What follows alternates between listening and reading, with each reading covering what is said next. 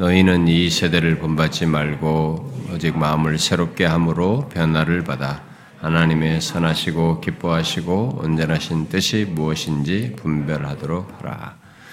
여러분, 또 다른 말씀은요, 우리가 지난주에 봤던 그 사사기 제일 끝장을 보겠습니다. 사백일 페이지, 구약성경 사백일 페이지 사사기 제일 끝장이죠. 이십일 장 끝장 끝절입니다. 이십일 장 이십오 절 이십일 장 이십오 절 우리 다 같이 읽읍시다. 시작. 그때 이스라엘의 왕이 없으므로 사람이 각기 자기의 소견에 오른 대로 행하였더라. 음. 음.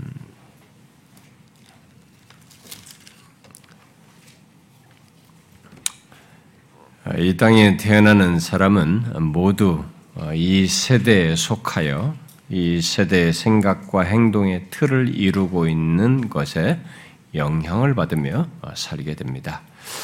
그런 조건에서 이게 건짐을 받는 것은 예수 그리스도를 믿음으로서만 가능합니다. 성경이 그렇게 말하고 있습니다.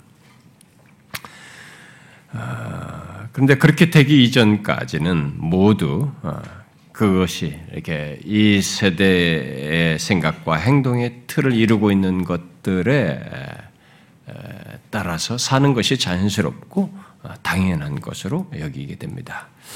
마치 들이마시고 내뿜는 공기처럼 자신의 모든 것, 그리고 자기 삶의 모든 것으로 삼아오며 이렇게 살게 되죠. 물론 그때까지는 그것이 또 왜 문제인지도 사실은 자각하지 못합니다. 그러면서 그냥 살아가게 되죠.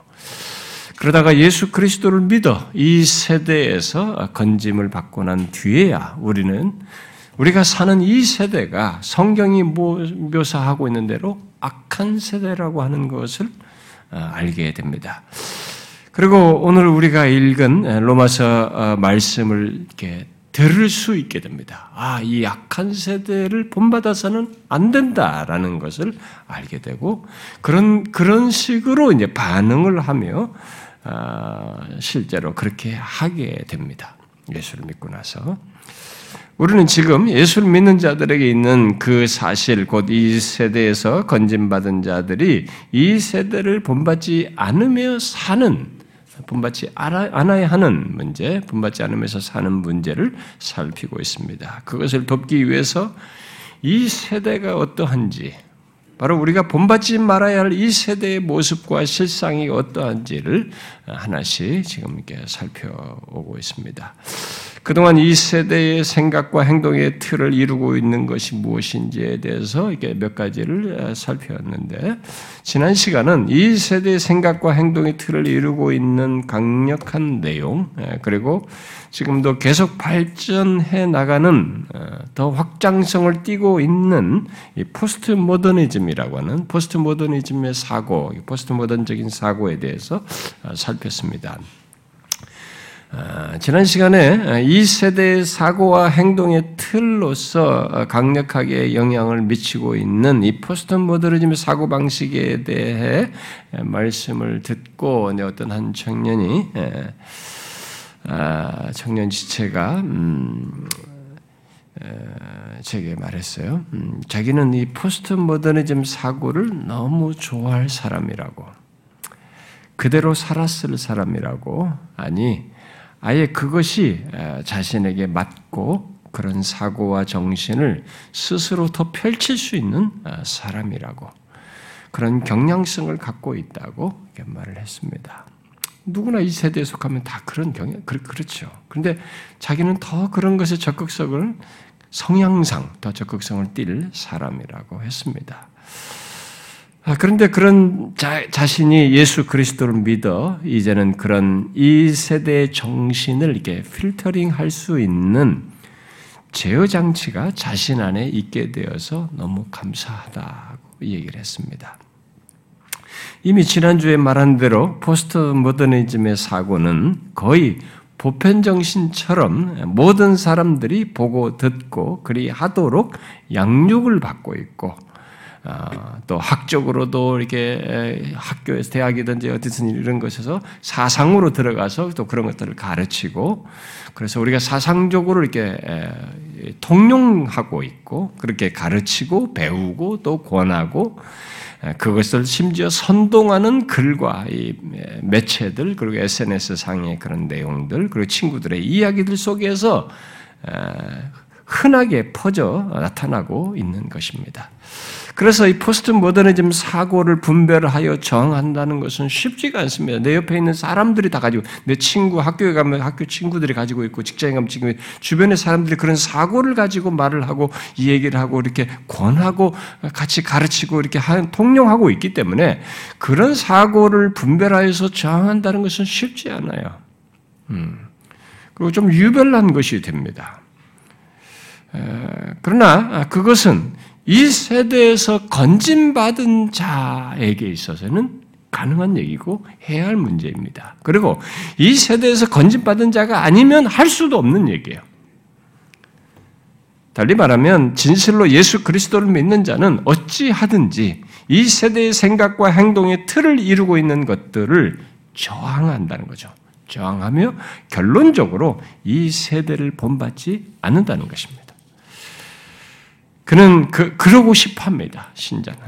이 세대 건진받는 그리스도인은 그러고 싶어 하고, 그러기를 원하며, 그러기 위해서 씨름하고, 그리 하도록 도우시고 역사하시는 성령을 따라 결국 그 길을 갑니다. 그 인생 구원의 여정을 가게 되는 거죠. 예수 믿는 우리에게 중요한 것은 바로 이 사실입니다. 그래서 바라기는 여러분 모두가 그런 자이기를 구합니다.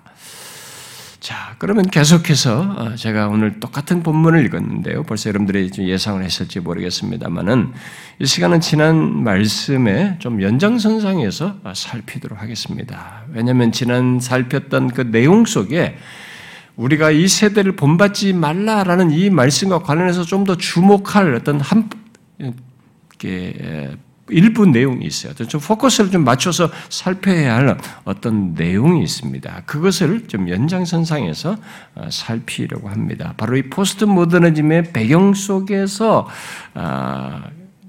우리가 주목할 이 세대의 도덕성입니다.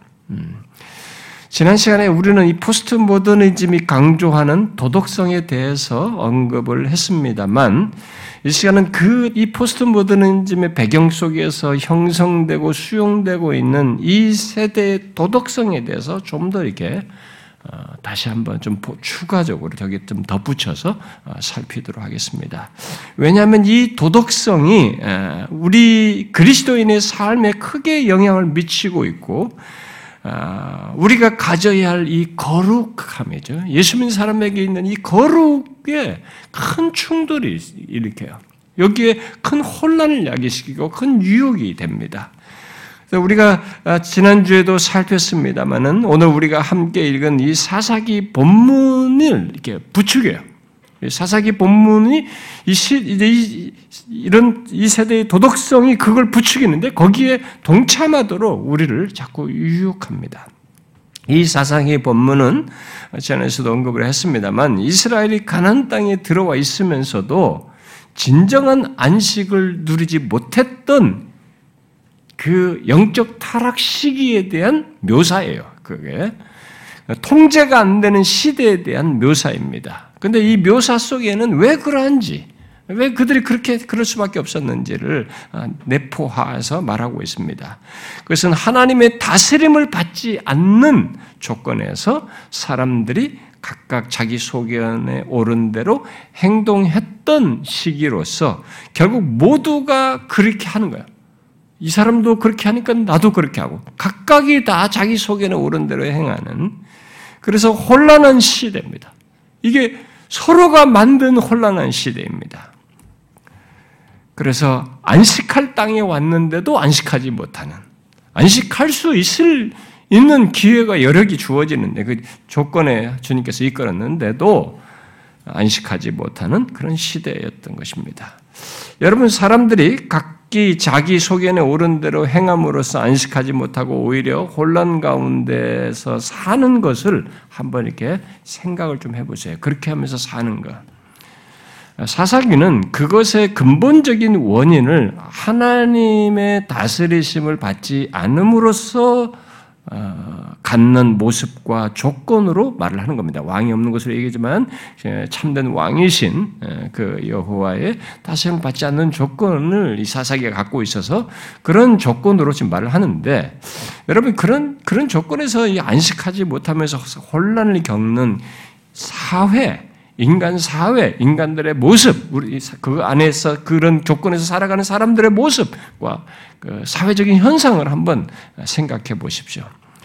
사, 그런 사회, 그리고 또 그 안에 속한 가정, 그리고 각각 개개인의 삶에 나타나는 현상을 한번 생각해 보라는 거죠. 사회 현상 속에서 그것을 설명한다면 과연 무엇으로 이것을 묘사할 수 있을까? 무엇으로 그것을 설명해낼 수 있을까? 모두가 각각 자기 소견에 곧 자기 감정과 생각을 따라서 행하는 사회와 가정과 개인의 모습을 무엇으로 우리가 설명할 수 있을까요? 영적인 타락으로 말할 수 있습니다만 좀 더 일반적인 말로 하면은 도덕성으로 말할 수 있습니다. 도덕성으로 말할 수 있어요. 영적인 타락 속에서 사사시대가 가졌던 주요한 특징은, 원래 영적인 타락은 바로 도덕적 타락으로 연결됩니다. 그래서 이 예수를 믿지 않는 사람은 근본적으로 영적인 타락 상태이기 때문에 도덕에 대한 무너짐이 근본적으로 뒤따릅니다. 그런데 예수 믿는 사람은 거기서 건짐받았기 때문에, 그래서 이 도덕적 타락에서 이제 건짐을 받는 거죠, 사실. 그런데 예수를 믿어도 영적인 타락을 하게 되면 반드시 도덕적 타락이 뒤따라와요. 그래서 이 사사시대가 그런 것입니다. 영적인 타락 속에서 그들이 가졌던 중요한 특징이 뭐냐? 바로 도덕성이 무너지는 것입니다. 도덕적 타락이 함께 가지는 거죠. 그래서 사람들이 자기 소견, 곧 자신의 생각과 감정을 따라서 행하는 것은 도덕적 기준 같은 것이 없다는 얘기이고, 하나님과 같은 절대적인 존재나 그의 말씀과 같은 것을 고려하지 않고 있다는 것을 말해 주는 것입니다. 그리하여서 이 세대가 갖고 드러내는 이 도덕성, 이 도덕성은 오늘 읽은 이 사사시대의 총평, 사사시대의 총평으로 말한 이 말씀 그대로를 우리도 똑같이 지금 가지고 있습니다. 여러분, 사람이 각각의 자기 소견에 옳은 대로 행한다는 것을 이렇게 한번, 우리가 예수 믿는 사람들이 이 구절에 좀 익숙하거든요. 어, 교회 다니는 사람 좀 익숙해요. 가지고 우리가 말을 인용구로도 많이 쓰기 때문에 어떤 상, 상황을 설명할 때. 그런데 그것의 실체를 사회적으로 우리가 현실적으로도 목격하는 시대에 살고 있기 때문에 그것을 한번 멈춰서 한번 생각해 보십시오. 어? 사람들이 내 주변이고 옆에도 각각 자기 소견이 오른데 그러니까 통제가 안 되는 거야. 말이 좀 돼야 되는데 이런 사실 때문에 아, 그 수긍도 해야 되는데 그게 수긍이 안 되는 거예요. 각각이 각 자기 소견에 오는 대로 행하는 그런 풍토가 만들어지는 것을 한번 멈추어서 잘 생각해 보라는 겁니다. 그것은 이미 역사 속에서, 사사시대를 통해서도 그렇지만 이미 역사 속에서 확인된 바대로 이게 중심성을 잃은 사회가 가지고 있는 모습을 그대로 들거든요. 예. 그러니까, 그러니까 이 중심이 없는 것입니다. 음? 중심성. 중심을 잃은 그런 시대의 모습을 그대로 드러내는데요. 어, 이런 이 말씀을 이제 가장 잘 말해주는 사회적 현상 또는 개인적인 모습은, 그래서 그것에 대한 묘사를 하려면 각 사람들이 중심을 잃고 중심을 각자 가지고 있지는 않은 겁니다. 어떤 기준 같은 걸 가지고 있지 않은 것이죠. 포스트 모더니즘이 지난주에 그렇다고 그랬죠. 기준 같은 그런 것을 다 해체한다고 그랬죠. 각 사람이 이렇게 중심을 잃고 자기들 나름의 도덕적 가치와 기준을 가지고 행하는 것입니다. 그러니까 도덕이 이 얘기를 하는데 이게 도덕이 모두가 포괄하는 도덕이 아니에요. 자기들 나름의 도덕적인, 주관적인 차원의, 주관적인 감정이 기반한 자기들 나름의 도덕적 가치와 기준을 가지고 행하는 것입니다. 그래서 나타나는 아주 심각한 문제가 하나 있습니다. 오늘 강조하려는 것인데, 바로 무엇이 옳고 그른지를 내가 판다라고 결정한다는 거예요. 각각 자기 소견에 옳은 대로 행하는 것에서 그 중심성을 잃은 그 사회가 가지고 있는 치명적인 결론이 그거예요. 사회적 현상의 결론이죠. 사회현상으로 나타나는 거죠. 무엇이 옳고 그른지를 내가 판단하고 결정한다는 것입니다. 바로 나의 주관적인 감정과 생각에 따라서 그렇게 한다는 것입니다. 그런데 여러분 잘 보시다시피 불과 우리가 몇십 년 전만 해도 여러분들이 지금 한 이제 이십 대 이하는 뭐 이런 것에 대해서 조금 공감력이 떨어질 수도 있습니다만은 그, 그, 그 앞선 세대가 어떠했는지에 대한 그게 희미하게 좀 이렇게 연결선상에서만 적응했을지 모르겠습니다만은 조금 더 오래 사셨던 분들은 우리가 불과 몇십 년 전만 해도 사람들은 옳고 그름에 대해서 어떤 개념과 공통된 가치를 가지고 있었어요. 그러나 오늘날은 그것이 사라져버렸습니다. 그저 각자의 판단과 생각, 그 주관적인 감정에 따라서 갖는 생각이 우선이에요. 그래서 지금 이 젊은 세대일수록 아예 처음부터 그런 것이, 그런 도덕성이, 도덕성이 이렇게 무너진 게 이 포스트 모더니즘에서 가지고 있는 이런 도덕성, 오늘 이 세대의 도덕성이 더 많이 노출되어 있어서 그렇게 생각을 합니다. 주관적으로 이렇게. 자기의 나름의 도덕적 가치와 기준을 가지고 행하려고 하고, 자율적 자아죠. 나를, 나, 그러니까 내가 최상의 권위자가 되는 것입니다. 그래서 무엇이 옳고 그른지도 내가 판단하고 결정하는, 그래서 내 하고 싶은 대로 하게 놔둬라라고 하는 생각을 자꾸 갖는 거죠. 이런 이 세대의 도덕성을 보고 듣는 조건에서 성경이 말하는 하나님의 백성들은, 하나님의 백성들에게 말하는 그 삶은 이제 충돌이 크게 일어나는 것입니다. 성경에서 말하는 하나님의 백성들의 삶은 분명하잖아요. 우리에게 절대적인 참조점이 딱 있지 않습니까? 내가 주관적인 감정의 문제가 아니라 내 생각의 문제가 아니라 하나님이잖아요. 우리의 존재의 시작이요, 창조자의, 세상의 주권자의, 심판자이신 하나님을 닮아야 된다. 내가 거룩하니 너희도 거룩하라. 이제 하나님을 닮는 거룩을 가져야 하고 하나님 나라 백성으로서 가져야 할 삶이 있는 거예요. 세상 법 수준이 아니라 산상수훈 같은 하나님 나라의 백성의 윤리가 있단 말이에요. 그런 삶을 가져야 돼. 우리가 로마서 십이 장 이하에서 열거되는 그런 명령형에 해당하는 신자로서의 삶의 윤리를 갖게 되는 거죠. 도덕성, 도덕적인 삶을 갖게 되는 것이죠. 그래서 이런 것들이 이제 큰 충돌을 갖게 되고 큰 시험을 겪게 되는 것입니다. 그래서 아예 어떤 사람들은 특히 이 세대의 도덕성에 크게 영향을 받은 교회 안의 어떤 사람들은 아예 이, 이 세대의 도덕성을 따라서 살면서 교회 생활도 이렇게 적당히 하는 거예요. 그렇게 하기 힘들다라고 단, 자기 스스로도 이게 선 무너지는 거죠. 그것 살면서 교회 생활을 교회 생활은 교회 생활도 하는 이런 태도를 취하는 사람들도 있습니다. 그러나 예수 믿는 우리는 이 부분에서 절대 몽롱하면 안 됩니다. 오늘 로마서 본문의 이 명령어가 모호하지 않듯이 성경의 모든 그런 내용에 대해서 이 세대가 어떤 세대가고 얼마나 혼란스럽고 세상을 다 뒤엎는 세대가 온다 할지라도 하나님의 말씀은 선명해요. 그래서 이 부분에서 우리가 몽롱하면 안 됩니다. 우리는 도덕성의 변화를 분별할 수 있는 명확한 기준, 아니 절대적인 기준들을 알고 있기 때문에 말씀을 통해서 아, 지금처럼 이 괴이하게 바뀐 또 바뀌고 있는 이 세대의 도덕성을 분별하여서 저항해야 됩니다. 본받지 말아야 돼요. 우리는 하나님께서 태초부터 이 세상에 옳고 그름을 정하셨어요. 선과 악을 기준을 가지시고 제시하신 분이십니다. 그러면서 그것을 주장해 오셨어요. 하나님께서 사람을 지으실 때 자신의 거룩하심을 따라서 의와 진리의 거룩함으로 지으셨어요. 우리 골로새서에서 보듯이. 그래서 무엇이 옳고 그른지, 무엇이 선이고 악한지를 하나님께서 정하여 말씀하셨고, 그것을 하나님의 형상대로 짓는 가운데서 우리들에게 그리 하도록 하셨습니다. 우리에게 새겨줬죠. 그 말은 이 세상의 옳고 그름은 사람이 만든 게 아니에요. 우리들끼리 살아오면서 규정한 게 아닙니다. 생활, 상황에 따라서 바꿀 수 있는 것도 아니에요. 이것은 하나님이 이 세상의 모든 피조 세계를 창조하시면서 특별히 인격적인 존재인 자신과 교통하는 인간을 창조하실 때 하나님께서 정하여 두신 것입니다. 그래서 이 무엇이 옳고 그른지 선과 악에 대한 이 기준이 존속하는 문제는 그리고 이것 자체는 하나님과 관련되어 있어요.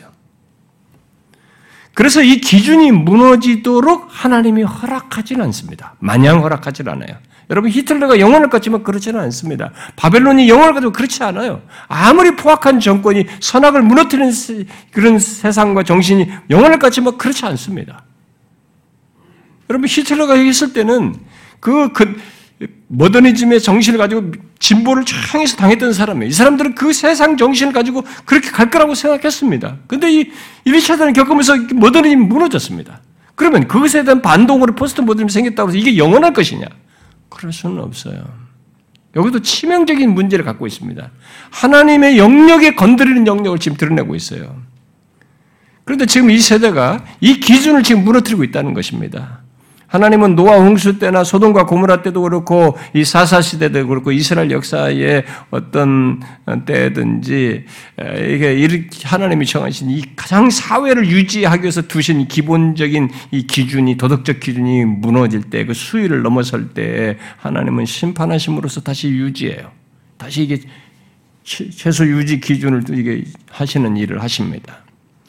그렇게 옳고 그름의 기준이 무너지는 것은 가벼운 문제가 아니에요. 우리가 예수 믿는 사람들이 이런 시각에서 현, 이 세대의 도덕성에 대한 분별을 해야 되는 것입니다. 이런 것을 그저 하나의 사회의 현상 정도로 봐서는 안 됩니다. 하나님이 깊이 관련된 기준이 무너지는 것을 우리가 보아야 됩니다. 이것은 사실상 하나님을 배제하는 것에서 자연스럽게 뒤따르는 것이기도 합니다. 사사시대가 그랬듯이. 그래서 하나님의 배제했을 때 우리는 무엇이 뒤따르는지를 이미 사사시대에서 보았듯이 이 세대에서도 그대로 연결해서 보면 그게 맞아요. 하나님을 배제하면 인간의 생각과 행동에 그리고 그런 것이 노출되는 사회에 모든 것이 허용됩니다. 여러분 하나님을 배제하면 인간이 드러내는 것은 자기들은 이 세상에 뭐가 있느냐 이런 거 신경 안 써도 일단 하나님을 탁 배제하고 나면 이런 그리고 하나님이 정하신 이런 것들을 탁 배제하고 나면 그 다음부터 일부가 아니라 가능성이 모든 것으로 열려요. 모든 것이 허용됩니다. 모든 것이 정당화돼요. 이것은 우리 주변 사람들의 이제 현상 속에서 사람들의 모습 속에서도 확인할 수 있을 뿐만 아니라 우리 자신의 삶에서도 확인해 볼 수 있습니다. 여러분이 한번 생각을 해 보십시오. 만약 여러분의 생각에 생각에서 또 삶에서 하나님을 딱 배제해 보세요. 여러분 이제 예수 믿고 믿게 돼서 그런데 믿게 됐기 때문에 더 잘할 수 있어요. 예수 믿고 난 뒤의 삶에서 여러분들이 어떤 유혹을 받았던 어떤 경험을 통해서인지 한번 일시적으로 여러분들이 하나님을 배제했을 때 하나님이 없다고 하나님 같은 존재 없고 하나님 나는 더 이상 신경 안 쓴다면 하나님을 딱 배제했을 때 여러분들이 어떤 일이 발생될지 한번 생각해 보세요. 모든 가능성이 열립니다. 도덕적인 영역에 있어서 내 앞에 모든 것이 상대화 돼버려요. 상대적인 것들이 다 돼버립니다. 그런 내 앞에 있는 모든 것을 굳이 어떤 기준을 가지고 볼 필요가 없어져요. 절대적인 기준에 의해서 보아지지가 않습니다. 모든 것이 상대화돼요. 내 앞에 있는 사물이며 대상이며 사회며 기관이며 어떤 물체며 그게 와이프든 남편이든 자식이든 부모든 뭐든지 모든 것이 다 상대화됩니다. 그래서 내 생각, 내 느낌이 가장 중요하게 여겨지게 되는 거죠. 중요한 것이 되는 것입니다. 또 모든 것이 용인되고 정당화될 수도 있습니다.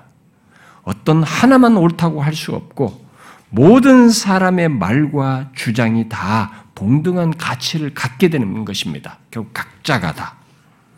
그리고 내게 옳다고 하는 것이 결대적이라는 어떤 그런 것들이 없으니까 하나님이 그런 기준이 다 사라지니까 내게 옳다는 것이 다른 사람들에게는 그럴 수 있는 것입니다. 틀릴 수 있는 것이 되는 거죠. 결국 이것이 옳다, 저것이 그르다고 서로 말할 수 없게 된다는 것입니다. 지금 이 세대의 도덕성의 가장 심각한 면이 바로 이겁니다.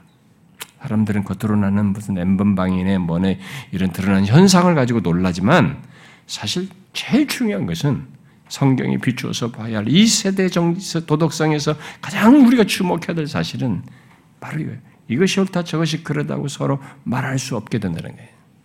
옳고 그름의 기준이 무너지는 것입니다. 그래서 이런 도덕성을 수용하게 되면 하나님도 상대화되고 그의 말씀도 상대화됩니다. 곧 하나님과 그의 말씀만이 옳다고 말하지 못하게 되고 기독교만이 곧 예수를 믿어야만이 구원을 얻는다는 이런 것도 그저 너의 생각일 뿐이다가 되는 것입니다. 이런 논리로 성경을 해석하는 일이 이미 종교다원주의를 통해서 나타났는데 이제는 하나님이든 그의 말씀이든 그것에 대한 나의 감정과 생각을 중시하고 그에 따라서 옳고 그름을 판단하는 이 도덕성을 사람들이 이제 갖게 되는 것이 가지게 되는 거죠. 예수를 믿지 않는 자들의 이 세계에서도 몇십 년 전까지는 곧 모더니즘 때는 바로 그것이 기독교에 대해서 이 모더니즘이 기독교에 대해서 적대적이었음에도 불구하고 무엇이 옳고 그른지에 대한 하나의 집합된 지혜와 통념이라는 것이 있었어요. 그리고 그에 따른 관습이라는 게 있었습니다. 우리가 모두가 사회가 공통적으로 최소한 기독교를 배제하는데도 불구하고 기독교를 그렇게 싫어함에도 불구하고 이성을 중시하는데도 불구하고 하나의 집합된 지혜와 통념이라는 걸 가지고 그에 따른 관습을 맞으면서 이렇게 그걸 따랐으며 사람들이. 그러나 이제는 그런 것들이 다 해체되는 거죠. 거의 사라지고 각자가 옳고 그름을 말할 수 있고 그 판단도 각자가 하는 세대가 되어버린 것입니다. 우리들이 말하는 이 도덕은 사실 그 인류 최초부터 지금까지 모든 사람들이 갖고 말하는 것입니다. 설사 타락했어도 인간은 도덕을 모든 사회와 집단과 조직 속에서 가져왔습니다. 심지어 범죄자들 사이에서도 나름의 엄격한 규율을 만들어서 나름의 도덕, 받아들일 수 있는 것과 받아들일 수 없는 것을 정하여 두었습니다. 둡니다. 그리고 상대주의를 표방하는 이 포스트 모더니즘, 곧 나의 주관적인 감정을 따라서 옳고 그름을 말하는 이 포스트 모더니즘조차도 일종의 도덕의 어떤 한 측면을 되게 강조해요. 바로 권리에 대해서는 굉장히 중요하게 생각합니다. 아, 이, 그래서 인권이라는 이런 것들이 확실히 높아졌죠. 우리가 이런 시대가. 여러분, 이게 포스트 모더니즘 이후에 이 인권 문제, 인권이라는 이 단어와 이 문제, 이 권리 문제는 전 세계적으로 가장 강력하게 부상한 이제 하나의 우리 이념, 생각입니다. 그래서 인권이라는 이름 안에서 나의 이러이러한 권리, 그리고 또 소수자의 권리, 뭐 이러이러한 권리 등을 말하면서 권리를 되게 중요시하게 강조합니다. 그런데 이 세대의 도덕성은 흥미롭게도 도덕적인 가치와 기준 또는 표준 같은 것에는 관심이 없는데, 아까도 말했죠? 그런 기준 같은 관심은 없는데, 에, 사실상 아예 버렸는데, 나의 권리에 대해서는 굉장히 중요시해요. 여러분, 모순되죠? 뭔가 모순되지 않습니까?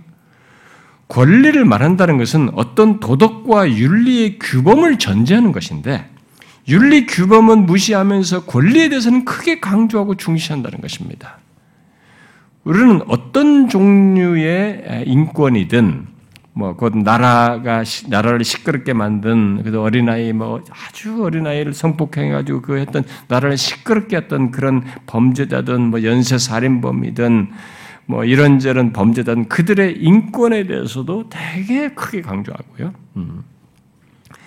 그 밖에 또 소수자의 인권 또는 노동자의 인 권리, 노동권, 노동권의 권리 등등 그렇게 이 권리를 크게 강조하면서 주장을 합니다. 그런데 상대적으로 사람들은 자신들이 지켜야 할 도덕과 윤리에 대해서는 그렇게 강조하지도 또 중시하지도 않습니다. 오히려 해체할 대상처럼 여겨요. 그렇게 오늘날 우리들의 이 도덕적 가치는 철저하게 상대적이고 주관적인 것이 되었습니다. 이런 도덕성과 관련해서 우리들이 흔하게 말하고 듣는 것이 있습니다. 이제 그게 우리가 보편적인 가치로서 우리들이 하는 얘기예요. 이건 포스트 모던전 시대에도 있었을 것입니다만, 그래도 이렇게 대중화되고 당연시하고 권리처럼 말하는 것은 이, 이런 배경 속에, 포스트 모던의 도덕성 속에서, 이 세대의 도덕성 속에서 나타나는 현상이라고 저는 더 보게 되는데요.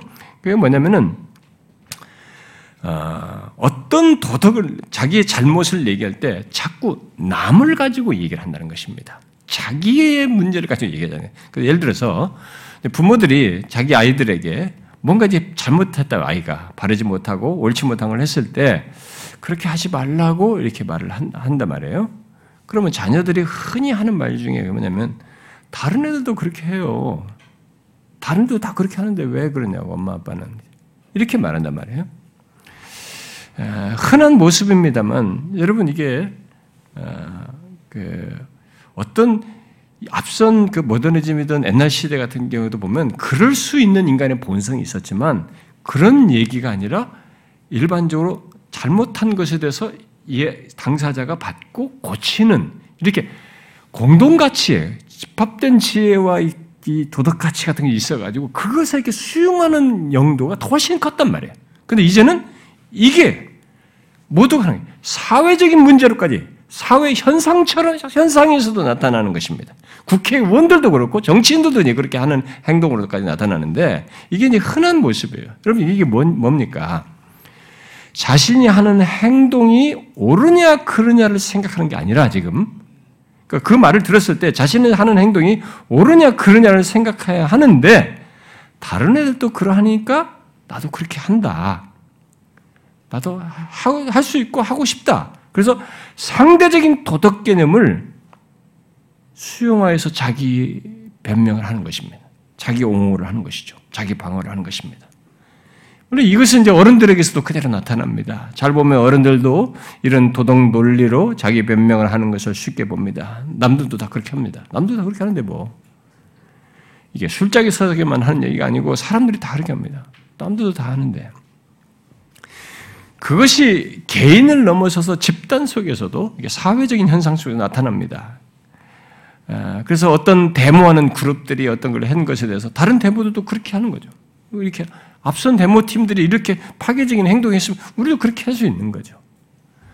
그것이, 그런 논리가 직장에서도 다른 사람도 이렇게 하고, 우리 누구도 그렇게 하고, 학교에서도 그렇고, 친구들과 있어도, 남들도 그렇게 한다는 것으로부터 이렇게 하는 일이, 하는 이 상대적인 도덕 개념이 이렇게 우리들에게 보편화됐습니다. 앞에서 말했지만 정치인들의 행동과 비리 사건에서도 그래서 심각하게 생각을 안 해. 옛날같이 그걸 탁 책임을 지는 행동이 아니라 변명을 하고 이런 식의 하는 일이 흔합니다. 그래서 이렇게 남을, 다른 사람도 이렇게 한데 라고 하여서 다른 사람들이 많이 하는 이 여론 형성, 다수가 된 것이 이 사회에서 중요한 문제가 되어버립니다. 그것이 중요하다는 것이 나쁜 쪽으로 아니라 그것이 법으로까지 바뀔 수 있는 여지로 바뀌어버렸다는 것입니다. 이게 우리가 생각할 중요한 사실입니다. 우리들의 생각과 태도가 나중에는 이게 법으로 반영된다는 거예요. 그렇게 남들도 다 그렇게 하는데 라고 하는 이 집단이 만드는 것이 결국 나중에는 법으로까지 만들어지는 현상이 벌어지고 있다는 것이죠. 왜냐하면 국회의원들이 법안으로 상정하는 것을 여러분 잘 보시면 노동단체든 어떤 집단이든 결국 많은 사람들이 하고 있는 것을 법안으로 상정합니다. 많은 사람들이 취하는 것을, 그들이 주장하고 원하는 것을 법안으로 상정합니다. 의원들은 자기를 지지를 받기 위해서 도덕적으로 옳으냐 그러냐를 따지는 사람들이 아닙니다. 모든 사람들이 하고 원하는 것, 그것을 법안으로 내리는 사람들입니다. 그 예로 여론에 밀려서 우리가 간음에 대한 문제가 이미 법안으로 달리 정리가 됐죠. 낙태 등에도 낙태도 허용하는 이런 것들이 법안으로 처리가 되는 문제죠. 이 동성애가 법안으로 상정돼도 지금 다음 이번 국회에서는 반드시 상정한다고 합니다. 이 실제 서구는 그렇게 하고 이게 뭡니까? 다, 다 다른 사람도 그렇게 하는데 이 사람들이 만든 다수가 만든 것이 법안으로 상정돼요. 여러분 그렇게 해서 생기는 것이 뭡니까? 하나님께서 죄라고 말씀하시는 것을 합법화하게 되는 것입니다. 하나님께서 죄라고 말하는 것을 국가가 법으로 선이라고 말하는 일이 발생된다는 거죠. 합법적인 것으로 만든다는 것입니다. 우리는 이런 것을 사회현상이라고 생각하는데 사회현상이 아니고 더 영적인 시각에서 우리 성경에 비춰서 봐야 하는 거예요. 이 세대를 이해하는 중요한 포인트로 어떤 사실로 봐야 된다는 거죠. 하나님께서 인간에게 법을 처음부터 이렇게 주셨을 때 이렇게 하지 말라 행위 언약을 세울 때도 그렇고 앞에서도 계속 어떤 율법을 주더니 법을 주시면서 뜻하신 것 중에 하나는 타락한 인간의 악한 본성을 억제하기 위한 수단, 율법을 주셨을 때, 특별히 이스라엘 백성 율법을 주셨을 때 그 중에 기능 중에 하나가 뭐냐면 타락한 인간의 악한 본성을 억제하기 위한 수단으로 법을 주었습니다. 그런데 오히려 지금 인간의 악한 본성을 합법화하는 일이 발생되는 거예요. 법으로 제정되어서. 여러분 로마서 십삼 장에서 바울이 위에 있는 권세들에게 복종하라고 말하지 않았습니까?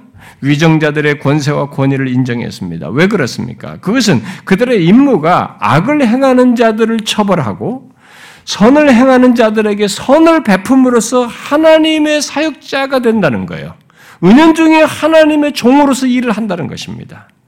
사도 베드로도 베드로전서 이 장에서 이렇게 말했습니다. 인간의 모든 제도를 주를 위하여 순종하되 인간 사회 국가 제도 이런 것이 법, 법을 만들어서 하는 것. 이런 것을 주를 위해서 순종을 하되 위에 있는 왕이나 악행하는 자를 징벌하고 선행하는 자를 포상하기 위해서 보낸 총독에게 하라 이렇게 말했어요. 위정자들의 권위를 이렇게 무엇 때문에 이렇게 인정하는 것입니까? 그들이 악행하는 자를 징벌하고 선행하는 자를 포상하기 위해서 세운 자이기 때문에 그렇게 하는 것이죠.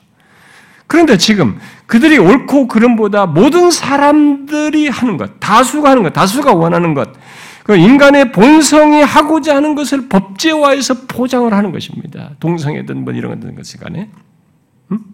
간음죄든지 뭐 이런 것든지 다 인간의 본성이 하고자 하는 것을 법제화하고 있어요.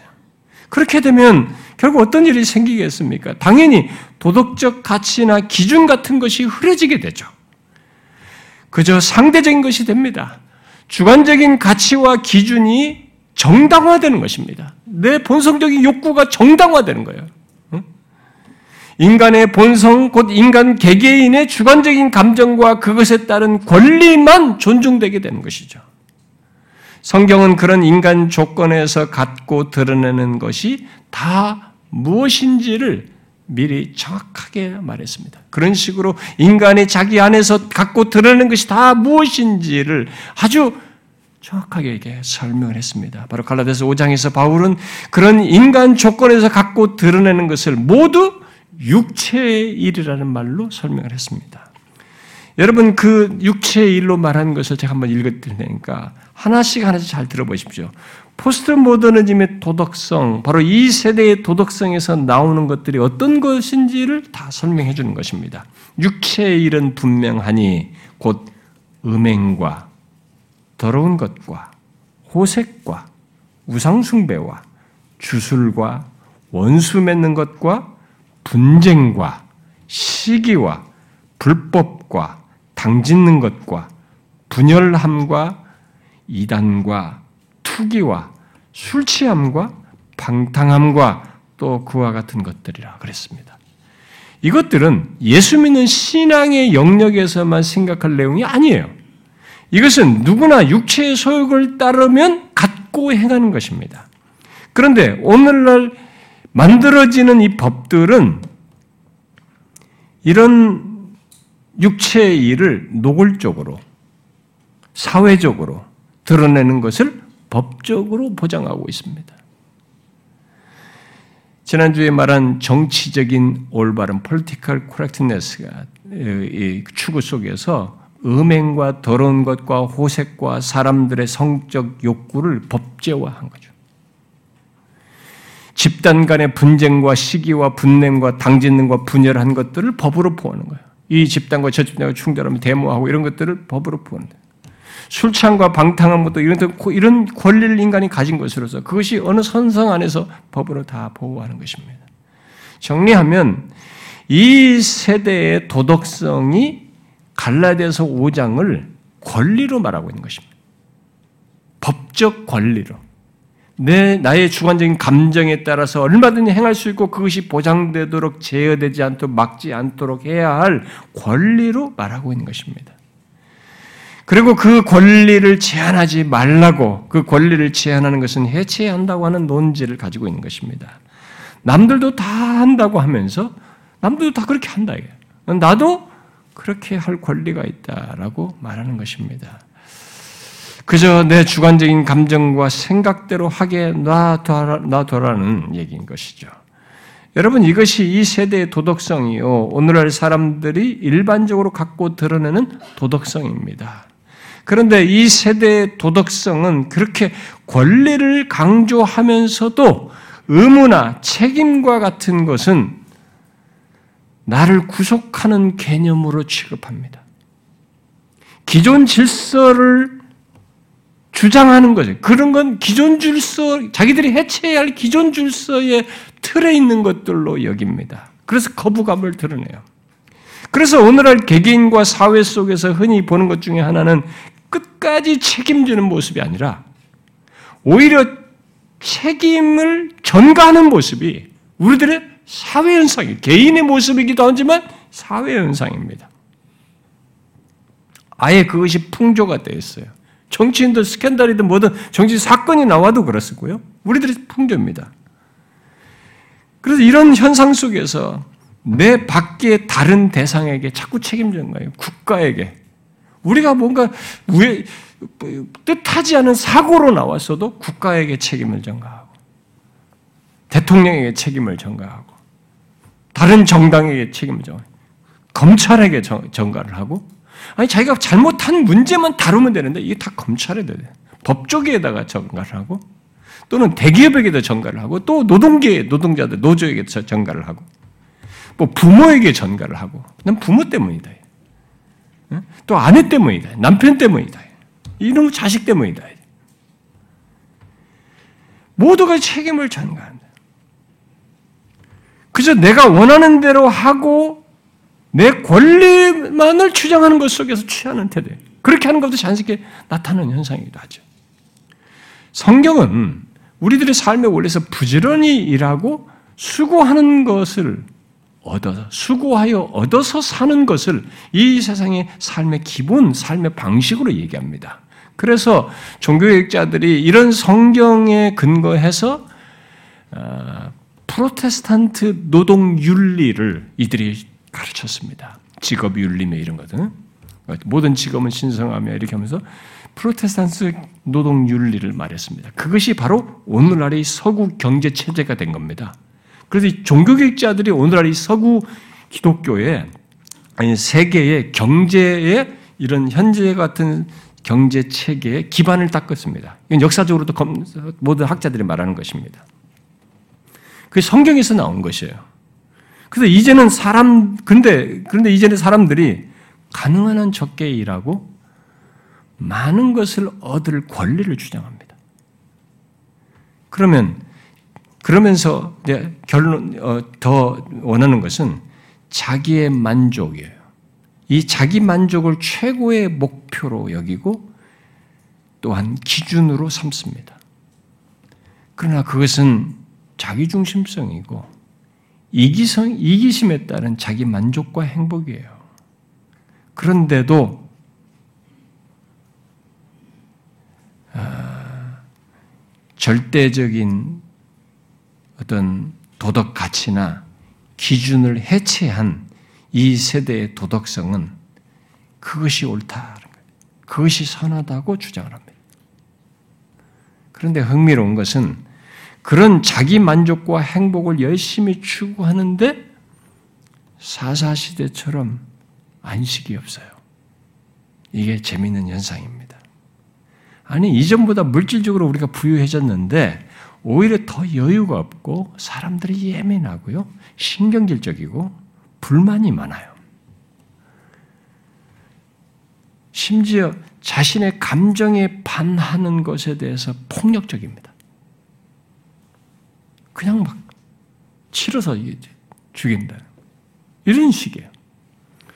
여러분, 이와 같은 이 세대의 도덕성, 그 사람들의 사고방식과 생활방식에 깊이 자리매김한 이 세대의 도덕성을 여러분들은 읽으십니까? 그걸 보시나요? 그냥 다 있는 거야 이렇게 보십니까?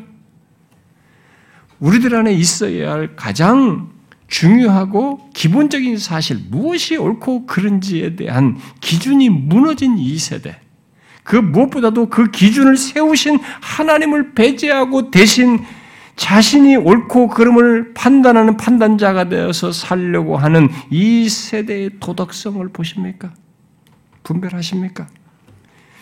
그저 나를 즐겁게 해주는 것을 기준으로 삼고 내 감정을 좋게 해주는 자기 만족을 목표로 삼는 이 세대의 도덕성, 아예 그것을 옳고 선한 것으로 여기는 이 괴이한 이 세대의 도덕성을 여러분은 보느냐는 거예요. 분별하느냐는 것입니다.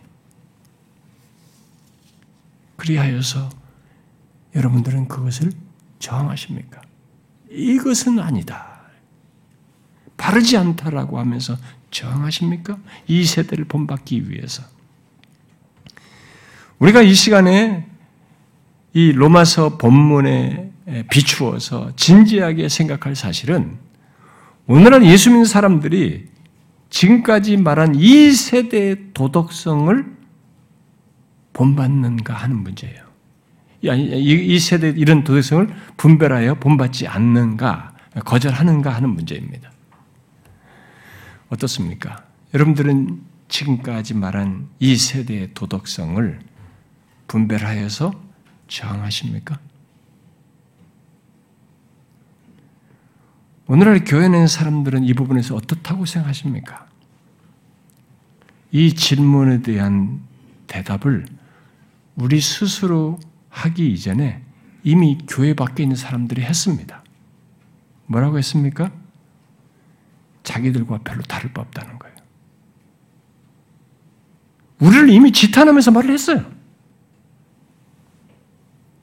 그래서 오늘 말씀을 못 지키고 있는 우리를 이 사람들이 선지자처럼 말하고 있습니다. 물론 우리들이 그런 것에 노출된 것은 저희 같은 목사들의 타락, 막 복잡한 목사들이 매스컴을 타면서 큰 교회 목사들이, 어떤 목사들의 목사들의 이런 타락상이 언론에 공개되면서 그런 것으로서 대표가 되었고, 또 교회들이 다툼하고 분열하는, 이 분열이 끊이지 않는 것 등 이런 것들을 듣고 본 교회 밖의 사람들이 그렇게 자기들과 다를 바 없다는 거예요. 다 너희들 똑같다 이게. 그리고 직장과 학교와 사업장과 가정과 여타의 조건에서 예수 믿는 사람들을 보고 경험한 교회 밖의 사람들이 그렇게 규정을 합니다. 자신들과 별로 다를 바 없다. 자기들처럼 본성적으로 행하고 불법을 행하고 눈속임을 하고 성실하지 않고 게으르고 말이지, 적당히 일하고, 이런 모습을 보면서 교회와 그리스도인들을 비판하면서 자신들과 별로 다를 바 없다라고 벌써 생각하여서 말을 했습니다. 그 정도로 교회 안의 사람들은 어느새 그런 모습을 서로 갖고 행하는 부류가 돼버렸습니다. 여기에 익숙해졌어요.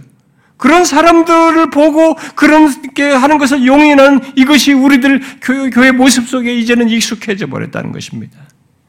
몇몇 개인이나 한두 사건의 문제가 아닙니다. 기독교 안에서 이미 그런 모습이 드러나서 정말 이 세대의 도덕성을 따르는 모습이 제법 흔하게 우리들에게 나타나고 있어서 교회 밖에 있는 사람들이 우리들에게 자기들과 다를 법다, 결국 성경대로 말하면 이 세대를 본받고 있다는 거예요. 너희들도 우리가 이 세대에 속해 사는 것도 너희는 이 세대를 본받는 거 똑같다 이거지 사실. 많은 사람들은 이것을 자신들이 나름 열심히 신앙생활하고 교회생활하고 막 예배 참여하고 열심히 신앙생활을 하는 것으로 상쇄할 수 있다고 생각합니다. 그렇게 함으로써 이것이 무마되는 수 있다고 자꾸 생각합니다. 그러나 오늘 이 로마서 말씀을 따르지 않으면 아무리 교회에 나와서 열심히 일하고 뭐 참여만 하고 예배 참여하고 이렇게, 이렇게 해도 그건 위선이에요. 바리새인들처럼 위선하는 것입니다. 바른 신앙이 아니에요. 여러분, 우리는 이 세대의 괴이한 도덕성에 대한 지식을 갖고 거부감을 갖는 것을 또 그런 걸 비판하는 그런 수준 정도에서 멈추면 안 됩니다. 어느새 우리들이 이 괴이한 도덕성에 오염되고 영향을 받고 교회가 사람들의 눈에 이제 자신들과 별로 다를 바 없는 소리를 들어야 하는 이런 상태까지 이르게 된 것을 오늘 말씀에 비춰서 봐야 돼요. 우리가 어느새 이 세대를 본받고 있다는 것입니다. 본받지 말라고 했는데 이 부분을 진지하게 생각해 봐야 돼요. 우리 개개인으로 생각하고 교회적으로 나 말고 다른 사람, 이게 단체로 교회라는 그룹으로 이렇게 보지 말고, 조직으로 보지 말고 교회 속에 나, 내 개개인을 한번 우리가 생각해 봐야 돼요.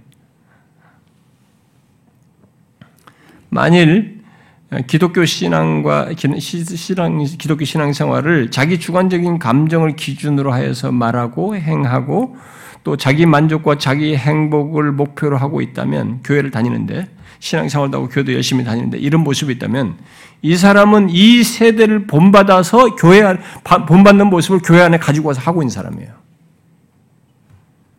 그런데 교회 안에 그런 사람들이 지금 많이 늘어나고 있단 말입니다. 교회를 왔는데 신앙생활을 하는데 자기 주관적인 감정을 기준으로 삼는 거예요. 자기 감정이 되게 중요해요. 그것을 만족하는 것을 최고의 행복으로 오고 그것을 은혜로 생각하고 그것을 목표로 해요. 그것을 위해서 열심히 신앙생활하는 사람들이 자꾸 늘어난단 말입니다.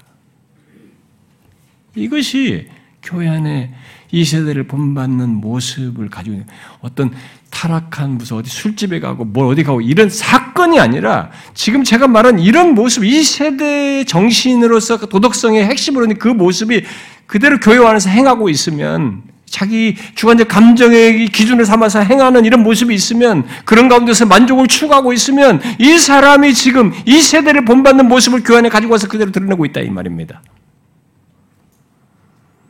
그런 사람들은 교회 밖의 사람들을 보기에 자기들과 별로 다를 바 없다고 하는 사람이고 실제로 그런 것입니다.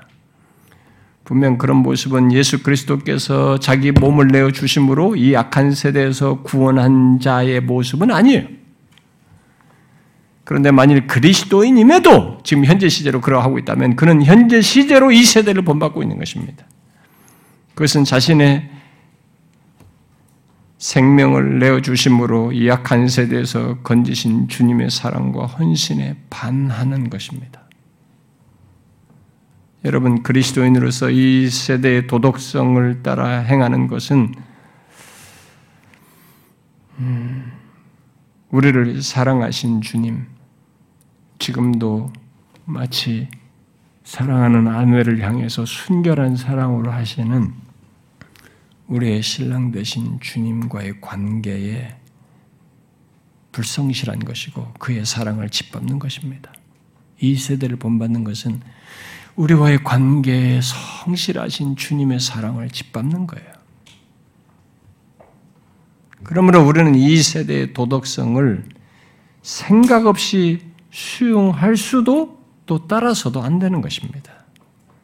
너무 보편적이고 익숙해서 그것을 분별하여 구분하고 거절하는 것이 어렵게 여겨질 수 있으나, 이 세대에서 건진받은 그리스도인은 주님과의 관계 때문에 또 성령의 비추심과 도우심과 인도 때문에 저항하는 것이고 저항해야 하는 것입니다. 우리가 이 세대의 도덕성과 관련해서 기억할 것이, 여기에 덧붙여 기억할 것이 있습니다. 그것은 이 세대의 도덕성을 따라 행한 것에 대해서 하나님께서 반드시 판단하신다는 것입니다. 심판한다는 겁니다.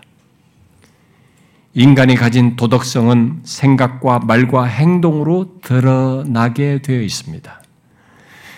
그런데 중요한 것은 그렇게 나타나는 도덕성을 하나님께서 정확하게 아시고 판단하신다는 겁니다. 하나님께서 그러하신다는 것에 대한 성경의 흔한 진술이 뭐냐면 각 사람이 행한 대로 갚으리라 라는 말씀이에요.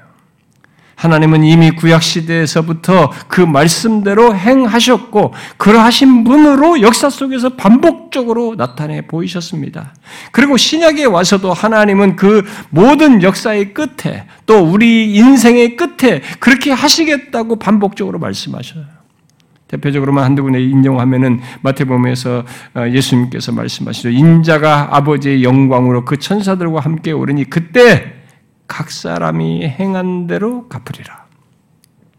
이에 대해서 바울은 로마서 이 장에서 더욱 구체적으로 말합니다. 하나님께서 각 사람에게 그 행한 대로 갚 보응하시되 참고 선을 행하여 영광과 존귀와 썩지 아니함을 구하는 자에게는 영생으로 하시고 진리를 따르지 아니하고 불의를 따르는 자에게는 진노와 분노로 하시느니라. 각 사람에게 행한 대로 하신다. 여러분, 우리 주변에서 음, 어른들이나 아이들이나 그야말로 우리 주변에서 모든 사람들이 이 세대의 도덕성을 따라서 하는 말, 그건 남들도 다 그렇게 하는데요. 내 친구들도, 내 직장인 주변 사람들도, 다른 어, 어? 아이들도 다 그렇게 하는데요. 심지어 예수 믿는 사람들 사이에서도 요즘 예수 믿는, 사람, 예수 믿는 사람들이 그렇지 않은 사람이 어디 있어요? 예수 믿어도 다 그렇게 하던데. 여러분, 이런 말에 동조하면 안 됩니다. 우리는 그렇게 상대적인 기준으로 살아가는 사람들이 아닙니다. 그런 것에 의해서 동요하면서 거기에 맞춰가면서 살아갈 사람들이 아니에요. 오히려 그렇게 하는 것에 대해서 하나님께서 각각 행한 대로 판단하신다는 것을 명심해야 합니다. 그런 말은 이 세대의 도덕성에 동조하라는 주변 사람들의 하는 말이에요. 각각 자기 소견에 따라서 행하면서 자기 정당화하기 위해서 하는 말이고 내 감정과 내 생각을 따라 행하고 싶다고 말하는 것입니다. 아닙니다. 우리는 하나님께서 그렇게 행하신 것에 대해서 심판하시고 계산하신다는, 카운팅하신다는 것을 기억해야 됩니다.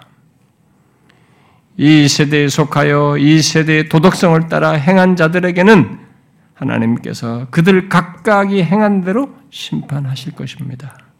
그리고 하나님은 예수 믿는 우리들이 행한 것에 대해서도 계산하십니다. 우리가 고린도후서 오 장 십 장 그 다 살폈잖아요. 곧 이 세대를 본받지 않고 주를 따르는 것에 대해서 하나님께서 그거 다 계산하여서 판단하십니다. 상을 주셔요. 이에 대해서 주님께서 계시록 이십이 장에서 이렇게 말했습니다. 보라, 내가 속히 오리니 내가 줄 상이 내게 있어 각 사람에게 그가 행한 대로 갚아주리라. 나는 알파와 오메가요, 처음이고 마지막이요, 시작이고 마침이다. 그랬습니다. 여러분, 이것을 기억하고 이 세대의 도덕성을 분별하여서 저항해야 됩니다. 하나님은 우리들이 그렇게 한 것을 갚아주십니다.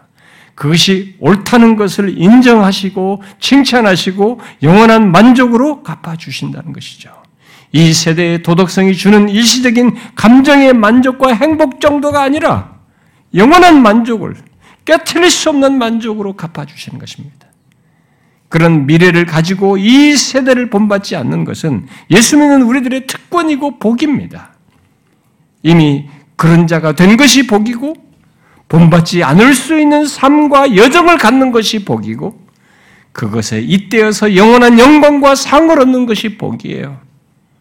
여러분, 이 사실을 기억하고 이 세대의 도덕성을 분별하여서 저항하십시오. 젊을수록 접촉점이 많아서 더 어려울지 모르겠습니다.